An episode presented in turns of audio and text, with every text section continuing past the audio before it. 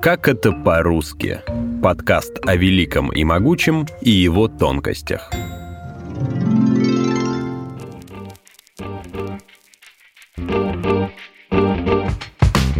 Обсуждая произведение Бориса Акунина о приключениях Эраста Фандорина, говорят, что это книги детективного жанра. Цикл «Лабиринты Ехо» Макса Фрая причисляют к жанру фэнтези. О пикнике на обочине или о «Трудно быть богом» братьев Стругацких мы скажем, что они написаны в жанре фантастики. Но говорить так значит не понимать суть жанра. Привет! Меня зовут Руслан Жигалов, и сегодня я расскажу вам, в чем заключается сущность литературного жанра, об условности жанровой системы и о том, почему нельзя делить роды литературы на жанры. Таким я был совсем недавно. Какой парень без проблем с наркотой или алкоголем будет так выглядеть? Только писатель, как ни странно. Никто не верил, что у меня был контракт на книгу. Она замаскирована под научную фантастику. Это мой личный манифест об участии индивидуума в 21 веке. Я создал утопическое общество, где все мы лишь... Э... Вообще, это просто такой Рассказ о жанрах стоит начать с напоминания о том, что такое литература. Еще Аристотель писал, что любое художественное творчество, будь то архитектура, живопись или литература, это подражание действительности некими способами или средствами. При помощи слова литература может подражать действительности двумя средствами, прозой и стихом, и тремя способами. Большинству эти способы известны как роды литературы – эпос, драма и лирика – если нужно рассказать о событии, можно придумать о нем некое объективное повествование. Это эпос. Можно выразить чувства и эмоции по поводу него. Это лирика. Либо можно воспроизвести события в диалогах. Это драма. Знакомая со школы упрощения, что эпос — это проза, лирика, поэзия, а драма — пьеса, ошибочно. В слове о полку Игореве рассказана история неудачного похода князя Игоря Святославича на половцев. Произведение постоянно обращается к чувствам героев — а знаменитый «Плач Ярославны» считается одним из самых поэтических его фрагментов. При этом слово рассказывает законченную историю, описывает начало кампании, плен и побег князя Игоря. Значит, слово имеет признаки как эпоса, так и лирики. О сущности жанров и родов литературы я расспросил старшего научного сотрудника Института мировой литературы Андрея Коровина – рода литературы – вещь объективная, существующая так независимо, грубо говоря, от нашего отношения к литературе. Вот можно писать либо прозой, либо стихами, и можно, так сказать, использовать три рода литературы. А вот что касается жанров, тут не все так просто, потому что у жанра природа конвенциональная, то есть, грубо говоря, это договор. Жанры не существуют объективно, в отличие от родов литературы. Он просек мое слабое место. Это какое? Два с половиной неизданных романа и липовые рекомендации. О, так ты писатель. Хм, одно название. Читателей ноль. Вот и решил пока подзаработать. Сделать перерыв на год. Расхожее определение гласит, что жанр — это единство формы и содержания. У элегии есть четкие жанровые признаки. По форме это стихотворное произведение, которое написано в высоком ключе и подразумевает элемент ностальгии или размышления — в сельском кладбище поэт Василий Жуковский пишет о неизбежности смерти, которая, однако, не в силах забрать у людей дружбу и любовь.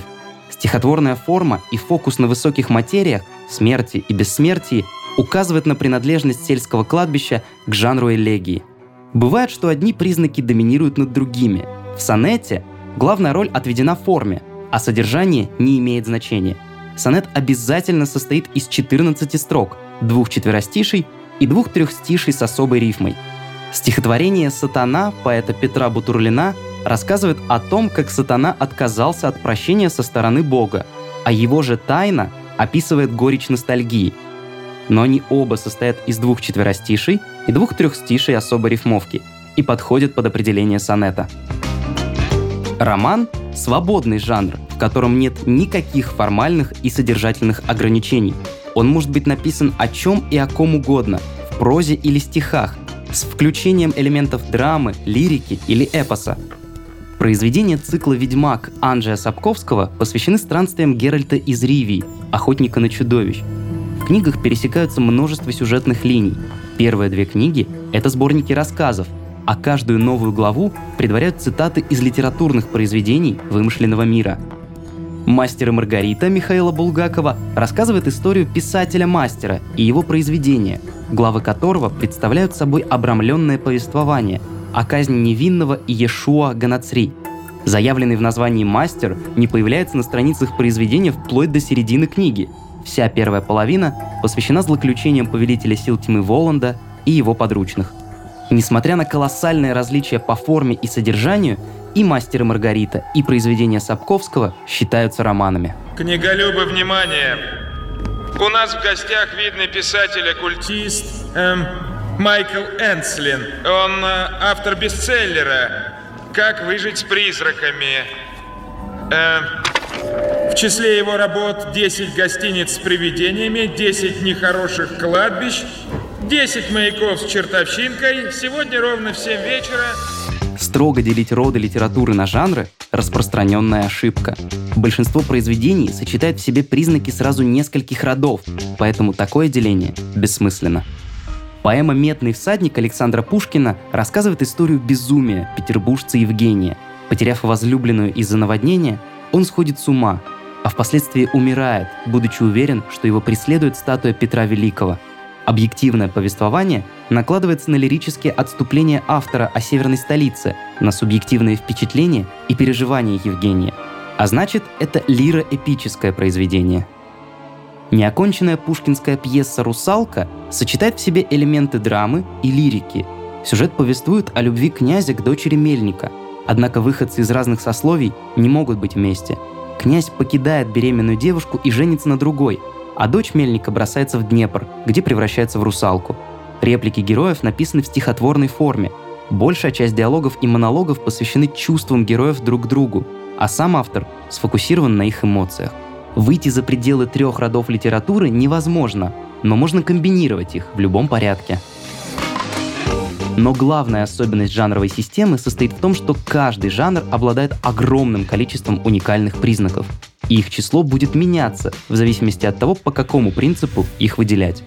Для кого-то исторические романы будут отдельным жанром, например, произведение Валентина Пикуля о Второй мировой, русско-турецкой или русско-японской войнах, а для другого это будет лишь одной из форм большого романного жанра, где на равных существуют полная психологизма преступлений и наказания Достоевского и сатирический остров Крым Аксенова.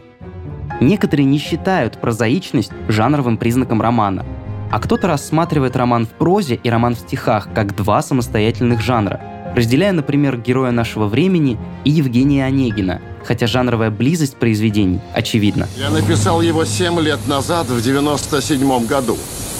Как вы его раздобыли? Вот что мне хотелось бы знать.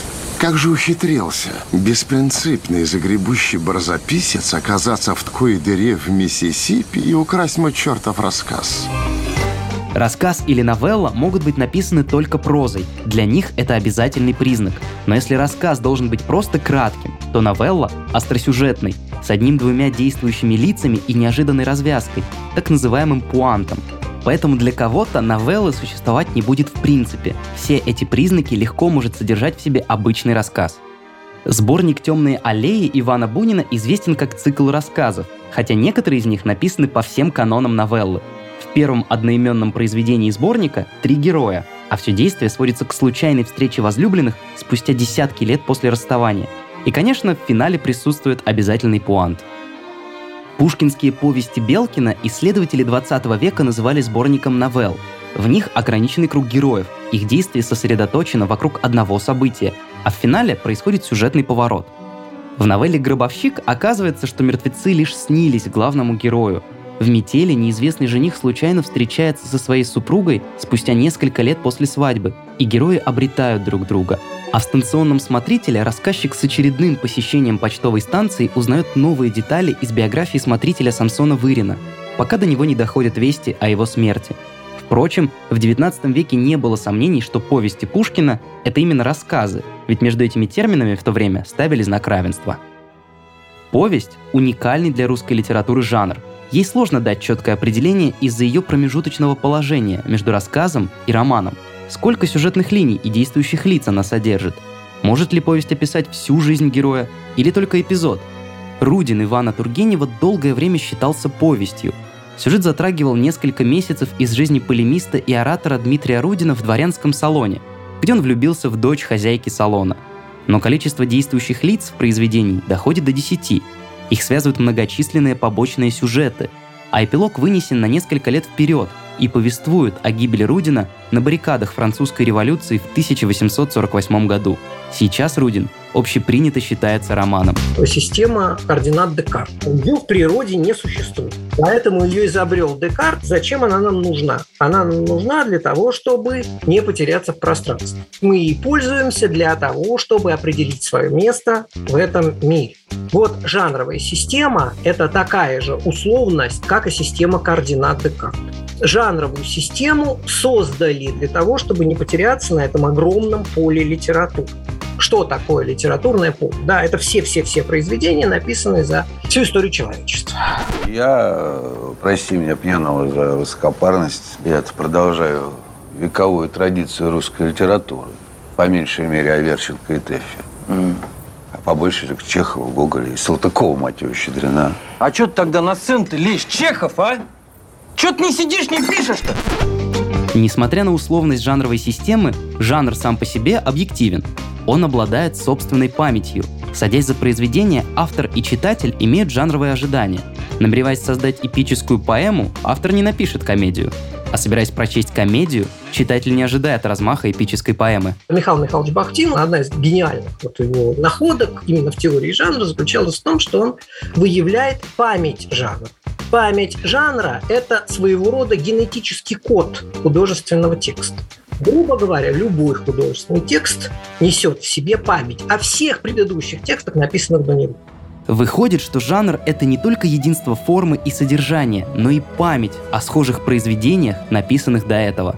В жанре сказа основные элементы — фигура рассказчика с особой речевой манерой и фольклорные мотивы. Этот прием восходит к феномену странствующих сказителей в Древней Руси. В сборнике «Малахитовая шкатулка» Павла Бажова Повествование ведется от лица дедушки Слышка. Он рассказывает о столкновении с персонажами горняцкого фольклора Урала, хозяйкой Медной горы, огневушкой-поскакушкой и бабкой-синюшкой. Корни эпической поэмы уходят к Илиаде и Одиссея Гомера, а также к аргонавтике Аполлония Родосского о плавании Есона за золотым руном. Основные черты эпических поэм – обилие героев, эпический размах, вмешательство высших сил и пафосный стиль изложения – в англоязычной литературе роман подразделяется на два жанра. На древнерыцарский роман (romance), появившийся в XII веке, и более современный роман характеров novel, который сформировался в XVII веке. Это связано с английской традицией обозначать термином жанр деление произведений преимущественно по содержанию. С этим связана частая ошибка, когда мы говорим научно-фантастический жанр или детективный жанр. Такая формулировка – калька с английского, где форма полностью игнорируется. Научно-фантастический текст может быть и романом, и поэмой, и новеллой. Поэтому правильным вариантом будут, например, научно-фантастическая поэма или детективный роман. Понимаете, определить жанр нельзя. Жанр можно только описать. Нельзя дать определение жанру романа. Нельзя дать определение жанра новеллы. Его можно только описать. Ну, знаете, Дина Рубина в свое время сказал такую вещь. Есть много вещей, которым мешают определить. Ну вот, наверное, жанр относится к этой категории, которым определение мешает. Современная жанровая система – одна большая условность, предмет договора между учеными, читателями и писателями. Из-за того, что произведений очень много, мы можем дробить жанры до бесконечности, выявляя все новые и новые признаки так, как того хочется нам. Поэтому мы можем говорить о жанрах, лишь изучая конкретное произведение, определяя их форму, оценивая содержание и исследуя природу жанра – Попробуйте сами. Возьмите 5 своих любимых произведений и определите их жанр. А в комментариях расскажите нам, что получилось. Это был выпуск подкаста «Как это по-русски». В следующем выпуске мы продолжим разговор о жанрах, но на сей раз о жанрах древнерусской литературы. Меня зовут Руслан Жигалов. До скорого!